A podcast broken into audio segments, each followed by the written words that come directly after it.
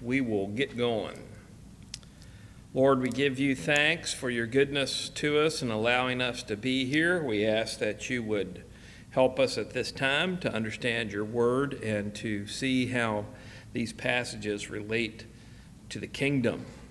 We pray this in Christ's name. Amen. So uh, we're, we're doing the prophets in chronological order. We're not doing them in what they call canonical order. It's the order they appear in your Bible.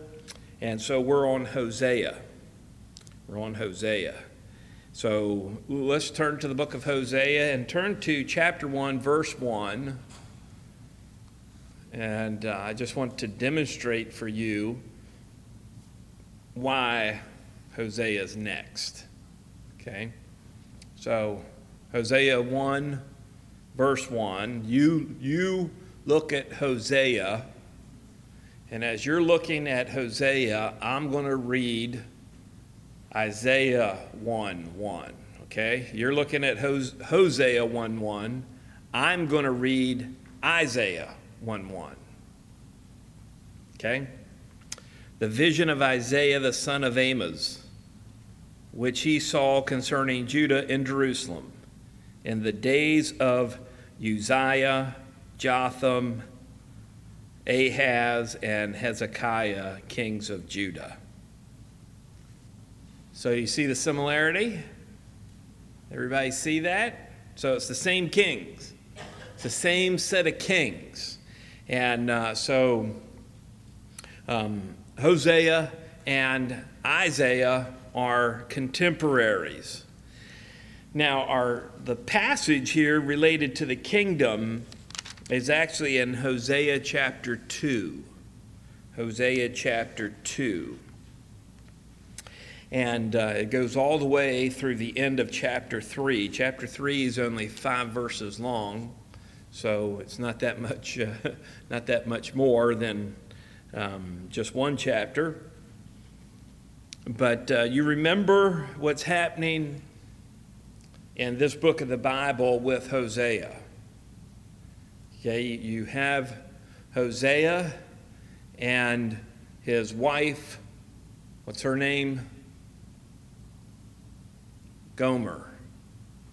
Gomer. So Hosea and Gomer. And Gomer is unfaithful to Hosea. And the Lord is using this situation in the life of the prophet as an illustration of how Israel has treated God. So, as Gomer is unfaithful to her husband Hosea, so Israel has been unfaithful to the Lord their God. So in chapter 2, verses 1 through 13, we have God's case against Hosea. We have his indictment, or excuse me, indictment against Israel, not Hosea. His case against Israel, his indictment against Israel. And this indictment is summed up in verse 13. So look at chapter 2, verse 13. He says, I will punish her for the days of the Baals to which she burned incense. She decked herself with her earrings and jewelry and went after her lovers. But me she forgot, says the Lord. So this is this sums up this indictment.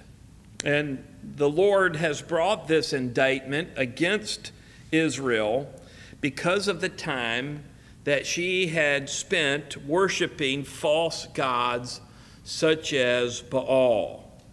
And so God uses this imagery of marital unfaithfulness to illustrate the idolatry of Israel. By the way, when, you, when you're reading in your Bible and you see adultery, you almost always see idolatry in the same place because the Lord relates those two things together because they're both unfaithfulness to God. In fact, there are uh, some places in the Bible where you'll get a list of sins and you'll get the, this list of, excuse me, um, sexual sins. And in the middle of that list of sexual sins, guess what it says?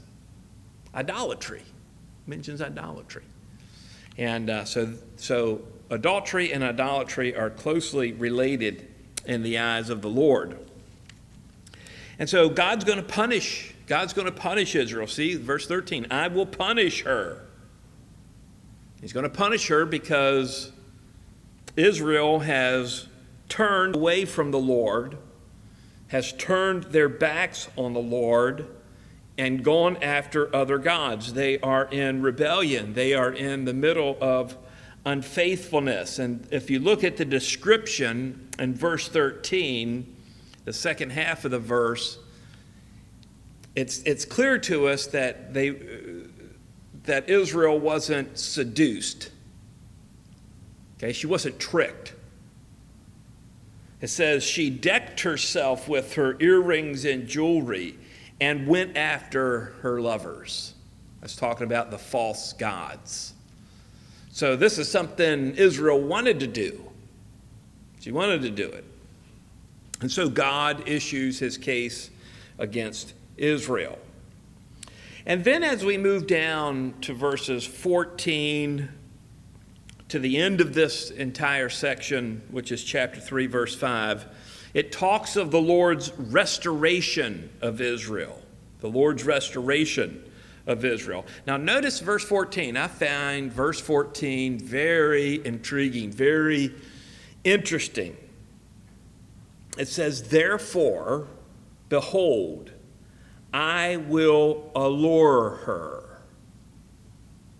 Does, does anybody have something else in their Bible there instead of allure? Persuade, okay. It's probably not as strong probably not as strong as allure, but it's, it's on the right track. So the word here, allure, is the picture of God winning back the affection of an unfaithful spouse. So God's going to win Israel's heart back. You see that? Therefore, Behold, I will allure her. He's going to pursue her to win her back, even though she has been unfaithful. Now, how's the Lord going to do this? How's the Lord going to win the affections and win the heart of Israel back to himself? It tells us in the rest of verse 14, then down into 15. Verse 14 it said, I will allure her, I will bring her into the wilderness, and I will speak comfort to her. So the Lord is going to bring her, bring Israel into the wilderness. And uh, he's going to take her out of the place of temptation, if we can put it that way, and he's going to isolate her.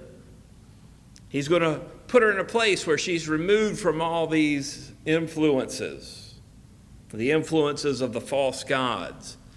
And then it says the Lord is going to speak comfort to her. He's going to literally, it's, he's going to speak to her heart. That's what it says. Speak to her heart. So these are gentle words, comforting words. And so the Lord is not going to get Israel back by force. He's not treating her abusively or violently. He's not going to coerce her. He's going to woo her. He's going to woo her. He's going to take care of her. And so I think it's very interesting that we see this in verse 14 because this is, this is describing for us essentially this is how God acts with all mankind. He's acting here with Israel, but this is how God acts. He doesn't coerce, he woos. Now, in verse 15, we see that the Lord is going to bring Israel back into the land and bless her. says, And it shall be in that day, says the Lord. What day? Well, the day, or, excuse me, I read verse 16. Verse 15. I will give her vineyards from there, and the valley of Achor as a door of hope. She shall sing there as in the days of her youth, as in the day when she came up from the land of Egypt. So immediately we see that in verse 15, God is going to use the illustration of what he did with the Exodus. He's going to use that illustration here. And there's a couple things that point to that, but uh, just keep that in mind. This is, he, he's he's telling them, Remember how I got you out of Egypt. Okay, it's going to be the same thing. But he begins by saying, I will give her vineyards from there. That phrase, from there, at the end of verse, the first line of verse 15, indicates that the Lord is going to bring her back out of the wilderness. In verse 14, he's taken her to the wilderness. In verse 15, he's going to bring her back out of the wilderness and give her vineyards. He's going to provide for her, he's going to bless her. And then we see that it says, and the valley of Achor as a door of hope. He is going to give Israel the valley of Achor as a door of hope. Now, do any of you remember the Valley of Achor? Yeah, me either. Had to look that up. Right, but it's very significant in the in the uh, Pentateuch. The Valley of Achor is where Achan committed his sin. Okay, and Achor literally means trouble. So, this is the valley of trouble. So, when the children of Israel came out of Egypt, and Achan sinned, the where he sinned, they named the valley of trouble, the valley of Achor. But God is going to do something different when he restores Israel. Uh, the valley of Achor is not going to be a valley of trouble anymore. What's it say? He's going to give her the valley of Achor as a door of hope. He's going to change it from trouble to hope. So when Israel returns to the land, instead of there being trouble, this is a time of hope. And you can see uh, the joy that is expressed here. It says, She shall sing there. Okay, sing is going to be an expression of rejoicing as in the days of her youth, just like when he came out of Egypt. So there's rejoicing and joy there.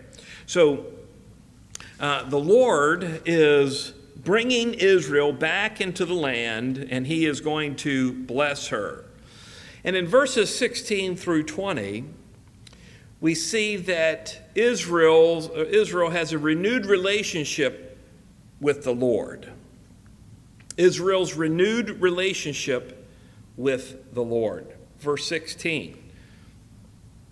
And it shall be in that day, says the Lord, that you will call me my husband and no longer call me my master. So it begins by saying, in that day. In that day. In what day? In the day that he is going to bless her. In that day, at that time what's going to happen?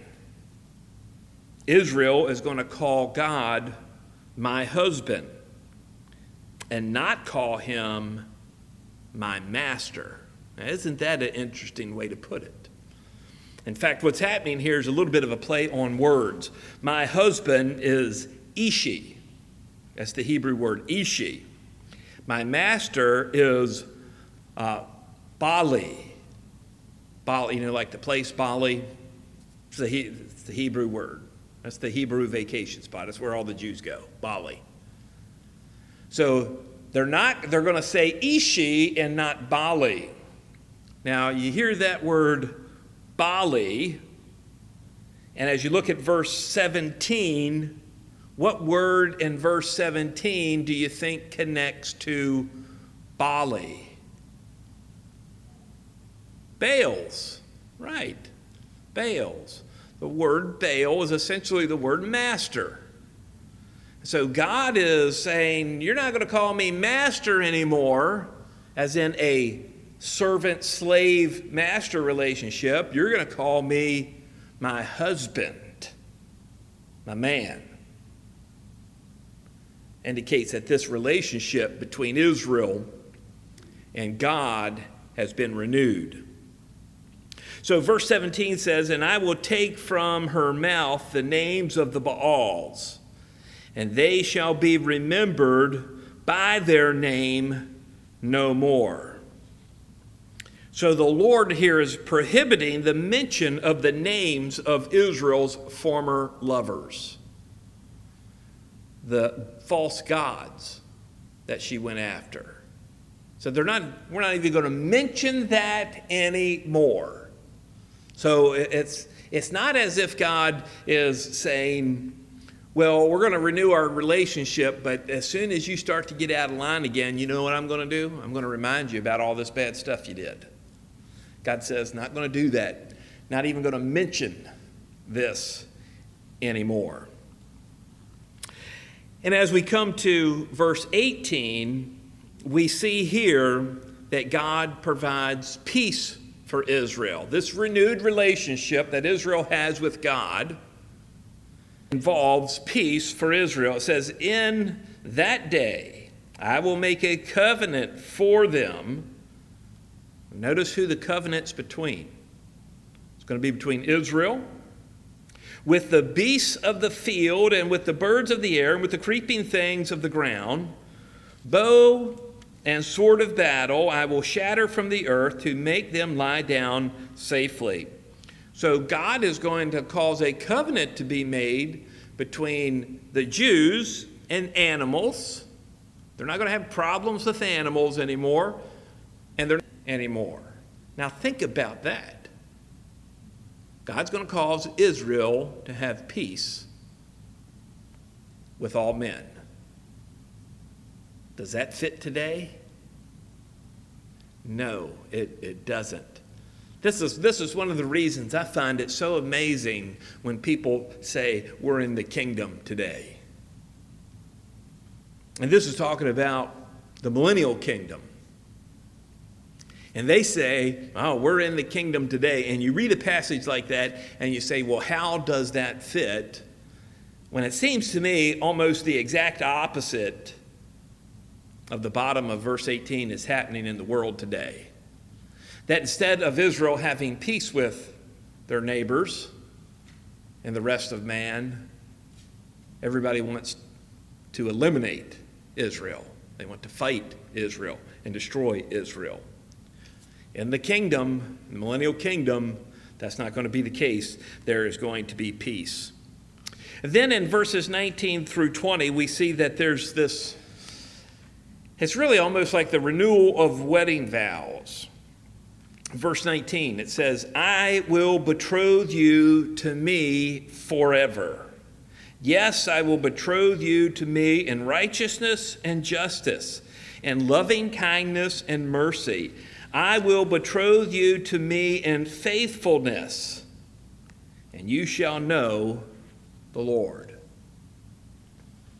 So, this betrothal language here, it isn't just referring to the marriage, but it's also referring to what we would call the engagement period and even the wedding. It's the whole shebang that uh, he's talking about here.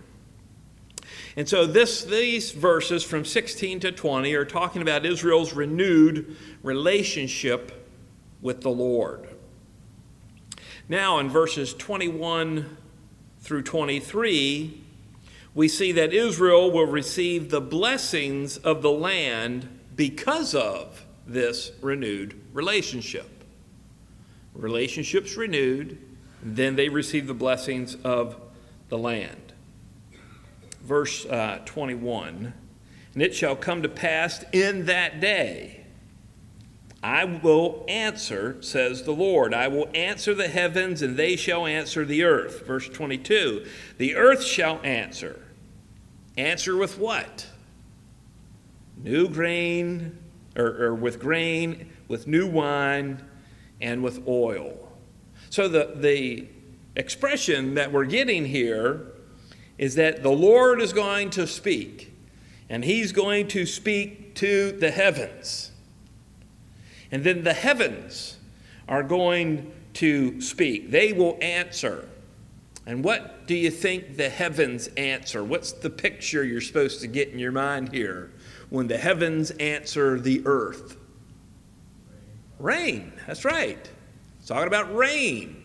Then the earth answers, and we're told how the earth answers. The earth answers with grain, with new wine, so the vineyards are producing their fruit, and with oil.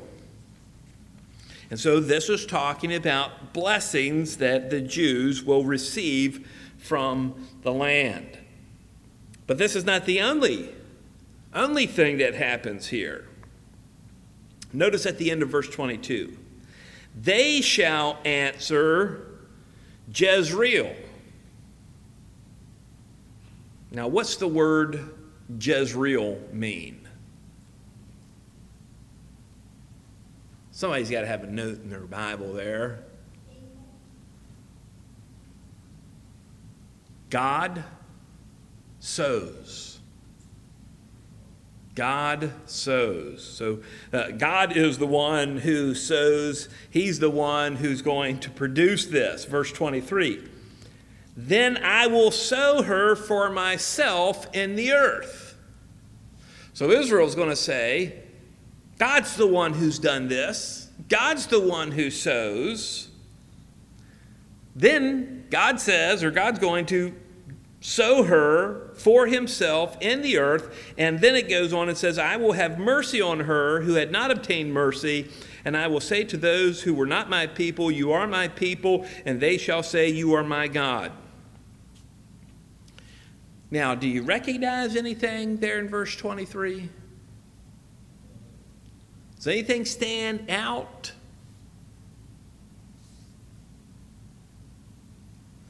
And at the end of verse 22, the last line of verse 22, down through verse 23, there's a play on the names of each of Hosea and Gomer's children.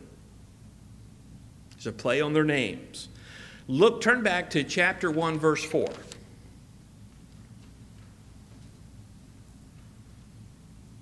Uh, well, let's look at verse 3. Let's Start in verse 3, then you have the context. Chapter 1, verse 3.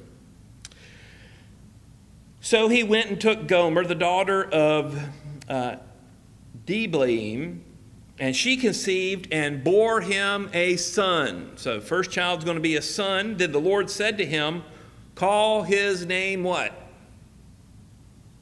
Jezreel. Chapter 2, verse 22. Last line. For in a little while I'll revenge the bloodshed of Jezreel and the house of Jehu, and bring it into the kingdom of the house of Israel. It shall come to pass in that day that I will break the bow of Israel in the valley of Jezreel. Verse 6. And she conceived, Gomer, conceived again, and bore a daughter. Then God said to him, Call her name Lo Ruhamah Lo Ruhamah. What's that name mean? No mercy. No mercy. So that goes with verse 23, chapter 2, verse 23. No mercy. He goes on and says in 1 6, For I will no longer have mercy on the house of Israel, but I will utterly take them away. Yet I will have mercy on the house of Judah, will save them by the Lord their God, and will not save them by bow, nor by sword or battle, by horse or horseman. Verse 8 Now, when she had weaned, lo, Ruhamah, she conceived and bore a son. And God said, Call his name Lo-ammi. What's Lo-ammi mean? not my people. For you are not my people, and I will not be your God. So these three names come up over and over again here, and they're significant. Because when you drop back to chapter 2, verse 23, you see these three names appear. Then Jezreel for myself in the earth. So, chapter 2, verse 23. For then Jezreel, her, myself, in the earth. So, this is I will sow. That's Jezreel. I will sow. Jezreel. And I will have mercy on her who had not obtained mercy, or no mercy. Okay, no mercy. That's the name of the daughter, Lo Ruhamah. Then I will say to those who were not my people, those who were Lo-ammi, you are my people. And they shall say, You are my God. So here's a radical thing that's happened here. So Israel has turned their back on God, has rebelled, and has gone after false gods. And the illustration is just like an adulterous spouse goes after uh, other people. And God says, the first thing he says is Jezreel. Jezreel. And uh, that dealt with punishment when it was first given.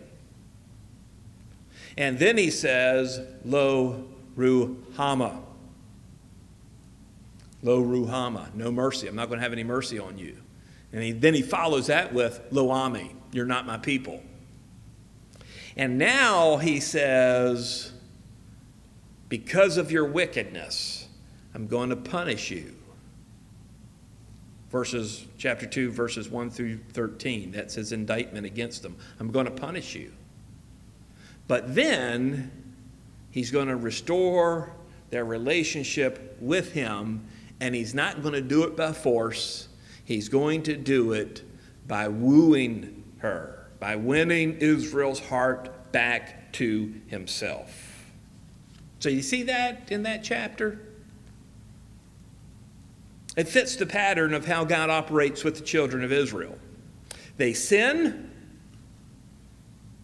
and God says, Repent. If you don't repent, there's going to be judgment. When they don't repent, there's punishment that comes, and then there's restoration after the punishment. So it fits into that pattern. Now, we're not done here, though, with Hosea. We still have chapter 3. So in verses 1 through 3, chapter 3, verses 1 through 3, we have God's instructions to Hosea and it's obvious from verse 1. Then the Lord said to me, so Hosea is reporting this, the Lord told me something. Here's what the Lord told Hosea Go again, love a woman who is loved by a lover and is committing adultery, just like the love of the Lord for the children of Israel, who look to other gods and love the raisin cakes of the pagans. So I bought her for myself for 15 shekels of silver and one and one half homer of barley. And I said to her, You shall stay with me many days. You shall not play the harlot, nor shall you have a man. So too I will be toward you. So, um, God's instructions to Hosea is go get your wife. Go get your wife. Even though she is actively committing adultery. And it, and it seems like she's not just committing adultery here because in verse 2, Hosea has to pay for her. So I'm not sure exactly how to take that if, if she has sold herself to be some type of sex slave or something like that, or if she's just a plain old prostitute. Either way, he's got to pay money for her, even though she's his wife. And so he goes and he buys her and says, We're together. We're together. No more of this. Okay, and this is all an illustration. It's, the, it's God's visual aid to Israel to warn them about their adultery, about the punishment that will come, but also to give them encouragement that they will be restored. He's not going to wipe them out. Now, in verses 4 through 5, we have God's word concerning Israel. God's word concerning Israel. Verse 4 For the children of Israel shall abide many days. Do you see that? He's repeated a phrase there. Okay, look at look at with me, look at verse 3 with me. And I said to her, Hosea said to Gomer, You shall stay with me, what? Many days. Verse 4 For the children of Israel shall abide many days, without king or prince, without sacrifice or sacred pillar, without ephod or teraphim. Now, what do you think that means?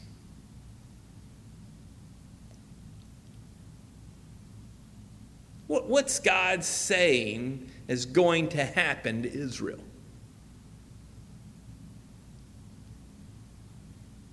He's saying you're going to be punished. And how are you going to be punished? What's it say there? What aren't they going to have? They're not going to have a king. They're not going to have a ruler. Then it says they're not going to have sacrifice or sacred pillar. Now, what do you think that's talking about? The temple. That's right. So, part of the punishment is going to be shut, shutting down the temple. Whether that's the destruction of the temple or not, it doesn't say here, but the, that the temple's going to be shut down. Then it says, without ephod or teraphim. Who wore the ephod? the priests. So not only is there not going to be a king, and if there's not a king, there's not a nation. There's not going to be temple worship. So they can't even worship God. And on top of that, there's not even going to be a priest. Even if there was a temple, there's not going to be a priesthood. There's not going to be any active people facilitating the worship of God. So, uh, you know, this is punishment. This is all part of the punishment. There's going to be the absence of these things. But then look at verse 5. What comes next? Afterward. After what? Those things that he just mentioned in verse 4, right? The long span of time that the children of Israel are without a prince or a king, without a sacrifice or sacred pillar, without an ephod or a teraphim. Many days. Now, when you think of the span of history and the existence of the children of Israel, who have been in existence for how long? 3,500, 4,000 years, something like that. Um, is 70 years a long time? No. So, the 70 years of Babylonian captivity, or even if you want to say 100 years, it's actually, it's, I guess it's more like 85 years altogether when you consider the captivity, the destruction of the temple, and the rebuilding of the temple. It's not, it's not a long span of time, so it really doesn't match up with many days. what does match up with many days? Many days without a king, without the temple, and without the priesthood. What's, what matches up with that? The church age. Daniel chapter 9, verse 26. That's what matches up with that. So I would take it that verse 4 is right now. Verse 4, this is, this is part of what is going on right now.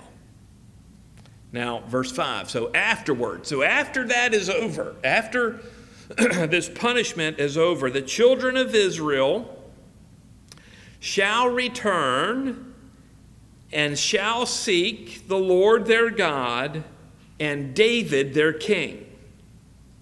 They shall fear the Lord and his goodness in the latter days. So that tells us when that happens, the latter days.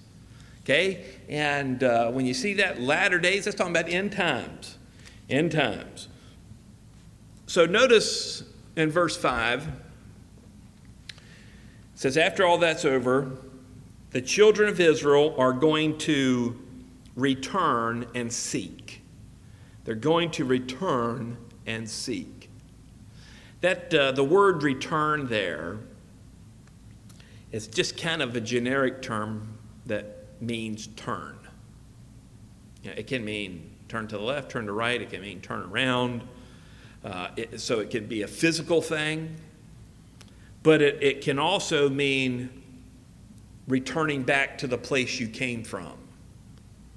So, um, you know, this word means here's my, here's my visual illustration. This word here, shuv is the word, means that's what it means. I just did, I just did the word. But it also means what you're going to do when you leave here. You're going to return where you came from. You're going to go back home. So you, you're going to go back to where you were before. It, it can also refer to a turning back, a turning back to a way of thinking, a way of viewing things, a way of acting that you had before. So the turning here is to return back to how things were supposed to be. So the children of Israel are going to return and they will seek. They will seek. They're going to look for. So this is the word to search out. Um, you know, is investigate.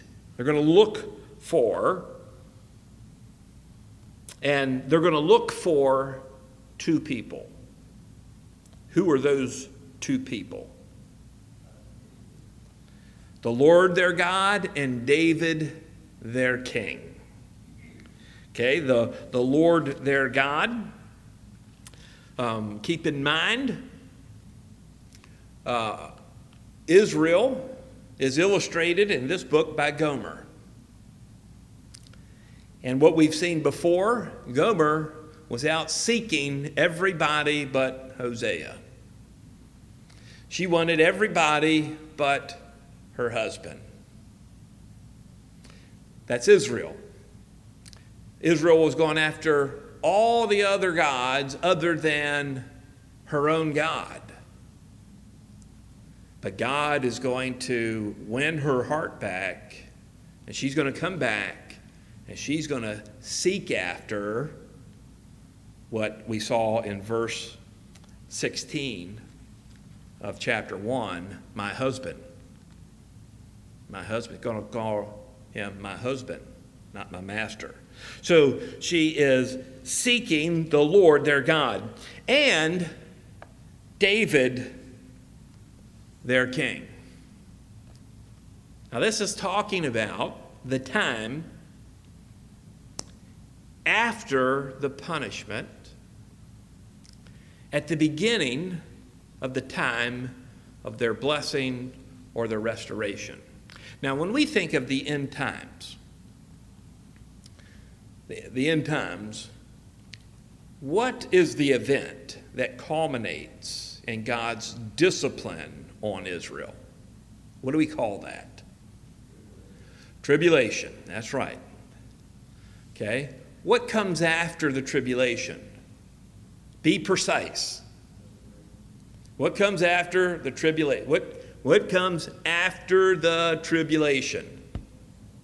Second coming, then the millennium. Okay? So the second coming and then the millennium. But, and, and that's what verse 5 is talking about. Okay? It's talking about this time after the tribulation. We have the second coming and the beginning of the millennium. But it doesn't say that they're going to seek their Messiah. It says they're going to seek the Lord their God and who?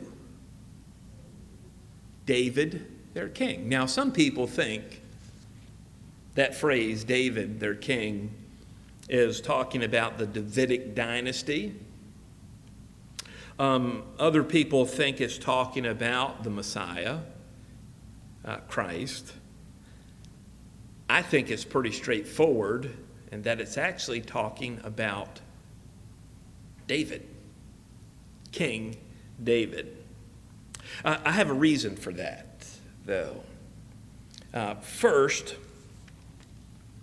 my first reason for that is uh, that, as far as I can tell, every time the word king and David occur in close connection, it's talking about David, the son of Jesse, the second king of Israel. It's never talking about the Messiah or another king in the Davidic line. It's always talking about uh, David himself. Hold your finger here and let's turn back to Jeremiah chapter 30.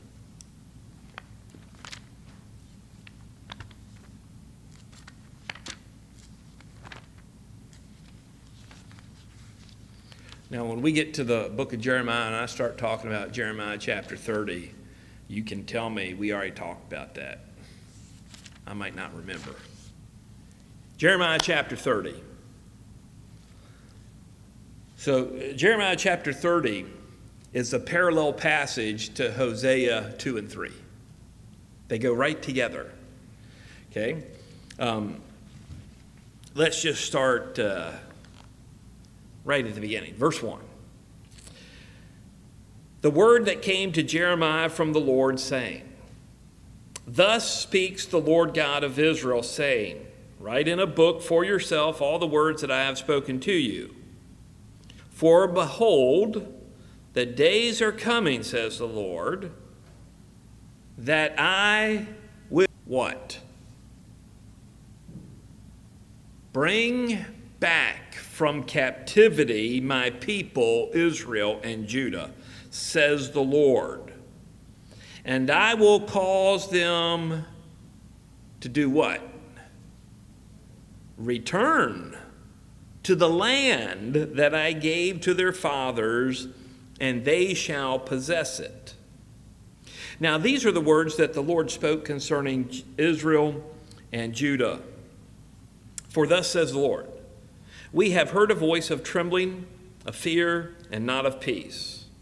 Ask now and see whether a man is ever in labor with a child. So, why do you see every man with his hands on his loins, like a woman in labor, and all faces turned pale? Alas, for that day is great, so that none is like it. And it is the time of, what's it say? Jacob's trouble. That's talking about the last three and a half years of the tribulation, the time of Jacob's trouble. But he shall be saved out of it. Talking about Israel, verse 8. For it shall come to pass in that day, says the Lord of hosts, that I will break his yoke from your neck and will burst your bonds. Foreigners shall no more enslave them. Now, notice this verse here, verse 9. But they shall serve the Lord their God and David their king, whom I will raise up for them. It's almost an exact parallel. The differences being in Hosea, it says that they will return and seek, whereas in Jeremiah it says they shall serve. Why is that the difference? Well, the difference is because of the context of the books. And Hosea is going to use return and seek because that's what Gomer did before. She turned away from Hosea and she sought other gods. Israel turned away from the Lord and sought other gods. Gomer, Gomer sought other lovers.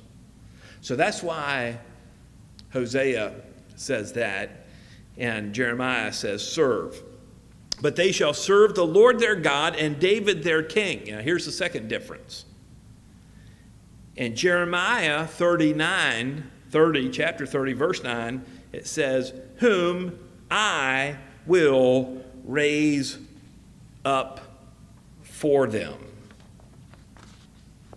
He's going to be raised up for them. What do you think that is talking about? Resurrection. Resurrection. So, King David is going to be raised up, he's going to be resurrected. And some might say, no, that's not, that's not going to be the case. This is a resurrection of one who is like David and Hosea chapter 3, verse 5. Say, no, this is, this is one who's like David. This is the, and Jeremiah 30, verse 9, this is one like David that's going to be raised up. This David, their king, is not actually David himself. It's one like, now, who's the one like David?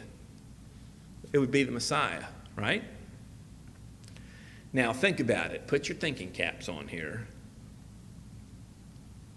Why can't this be talking about the Messiah? He's already raised. So when we get to this time in the history of the world, where the children of Israel are going to serve their God, where they are going to return and seek the Lord their God. This is going to be at least 2,000 years after the Messiah has been raised. When was the Messiah resurrected? AD 33. That's when he was resurrected. If this was talking about the Messiah, he's not going to say, I will raise him up what would he say? He would say, I'm going to send him back. Right? going to send him back. But that's not what it says. It says, I will raise him up. And the fact that it said David their king, everybody in Jeremiah's day, everybody in Hosea's day would have known what about David? What was his, what was his status on the earth in Jeremiah's day and Hosea's day? D E A D. He was dead, right? So, it makes sense that this is King David. Furthermore, uh, we're told in Daniel chapter 12, verse 2, that there's this resurrection of the Old Testament saints that happens after the tribulation that fits right in with what we're reading here in Hosea 3, verse 5. So let's turn back there. Hosea 3 5. Afterward, the children of Israel shall return and seek the Lord their God and David their king. David is going to be resurrected after the tribulation. Daniel 12, 2. After the tribulation, as the Lord is setting up his kingdom for a thousand years. And this results in, the result of this is the very last sentence in verse 5. They shall fear the Lord and his goodness in the latter days. They shall have. Uh, uh, this, this, is, this is kind of like both sides of the coin this fear and goodness. This goodness. That the word fear here is the word trembling. So they're going to have uh, this respect for the Lord and his goodness. So, one of the things that we should notice in this passage is that the God is not some kind of passive bystander. God has made a plan, but that fulfillment, the, but the fulfillment of that plan still involves Israel's response. We see that God does not say to Israel, Look, I've made this plan and you're going to follow it whether you like it or not. Instead, God deals graciously, mercifully, with incredible kindness and love, even with people who don't deserve it. Even after Israel's idolatrous adultery, God is going to work to win her heart back. And he will do this. And when he does it, Israel will respond in faithfulness, renewing her relationship with the Lord. And then we have the kingdom. Kingdom. So, any questions there about Hosea?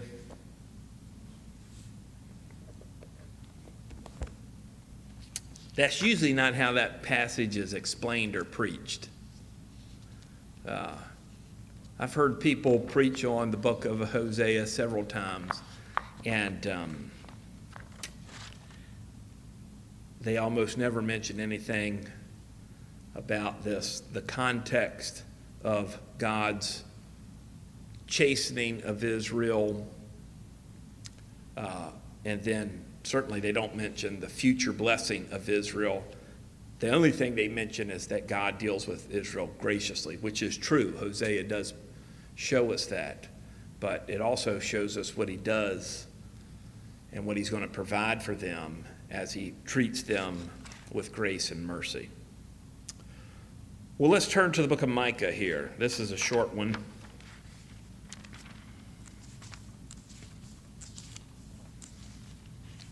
Again, we're uh, just going in chronological order, roughly.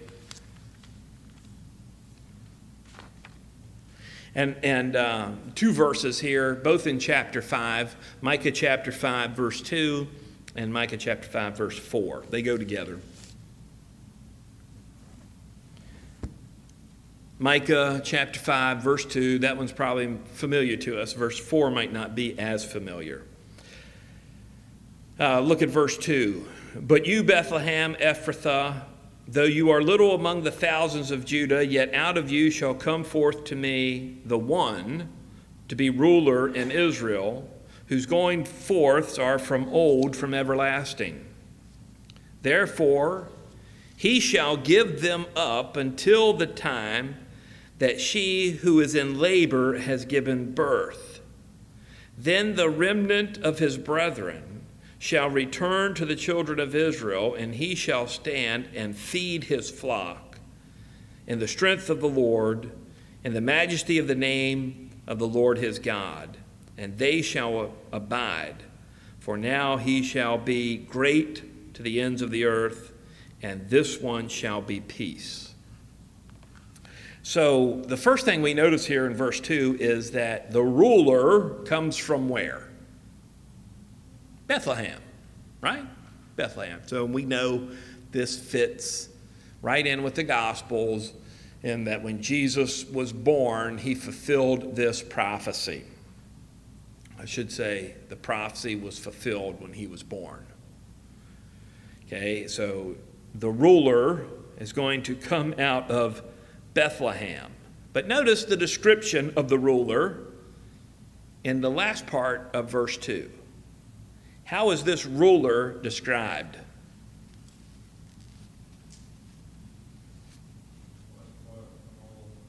Yeah, who's going forth is from old, from everlasting. Well, that certainly does not sound like any human being, does it? But they're going to come from Bethlehem. Then look at uh, verse 3. Therefore, he shall give them up until the time that she who is in labor has given birth. Then the remnant of his brethren shall return to the children of Israel and he shall stand and feed his flock. So, this is all talking about the ruler. This is what the ruler is going to do. He shall stand and feed his flock in the strength of the Lord, in the majesty of the name of the Lord his God. And they shall abide. For now he shall be great. How far? to the ends of the earth. So that takes us beyond Israel, doesn't it?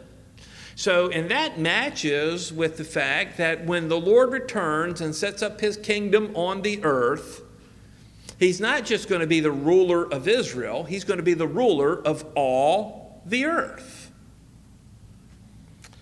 And uh, so we see here that this ruler who I'm, I would just call this is the millennial ruler from here. This millennial ruler, the ruler who is going to rule over the restored kingdom of Israel, is going to be from Bethlehem.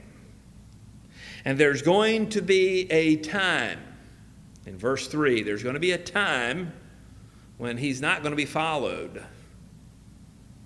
Okay, he shall give them up until the time that she who is in labor has given birth. Then the remnant of the brethren shall return to the children. So there's just going to be time where he's not going to be followed. But he's going to stand and feed his flock in the strength of the Lord, and his authority, his rule, is going to go beyond Israel and it encompasses the whole earth, and there's going to be peace. So it's telling us a lot about the kingdom here. So I think most people would agree with that. It's just uh, when they when they try to make it sense of it and whatever their view of the end times is, if it's not premillennialism, it doesn't make sense. Okay, it, it, it makes sense if this is if this is Jesus, that makes sense, right? But this can't be just speaking about Jesus at his first coming because he's not ruler at his first coming. He's, not, he's never accepted as king at his first coming. So it has to go beyond that, where he'll rule uh, to the ends of the earth and there will be peace. So, one of the things that is really important that we understand when we're reading prophecy and we're trying to find out is this fulfilled prophecy or is it yet to be fulfilled prophecy? Fulfilled prophecy matches history exactly. And so when it says something like there's peace, there has to be peace for the prophecy to be fulfilled. Okay, it has to be that way. All right? So that's, excuse me, Hosea and Micah. Any questions about Micah? I did. Uh, there's one thing I didn't mention about Hosea that I wanted to mention, and and that is that uh, when it says they will seek and return to the Lord their God, I think that is talking about the Messiah. So the Lord their God is the Messiah, and David their king is David the king, their king, who will rule over them, who will rule over the Jews in uh, the millennium. So, all right, well, let me have a word of prayer and we'll be dismissed and we'll uh, remember the bachelors. They're getting ready to take a little trip here, so we'll pray for their safety. Lord, we give you thanks for your goodness to us. Thank you for this time that we've had together and able to study your word and uh, see not just a broad view of things, but actually see quite a bit of detail about what you have revealed about what you're going to do with the children of Israel. So, Lord, help us to uh, learn from this and apply it. And we apply it in ways that give us great concern about the nation of Israel now and about the world around us now. But these uh, concerns are overshadowed by the fact that you promise great blessing at the end of trouble. And so help us to always keep that in mind as uh, we are in the world today. And help us to be faithful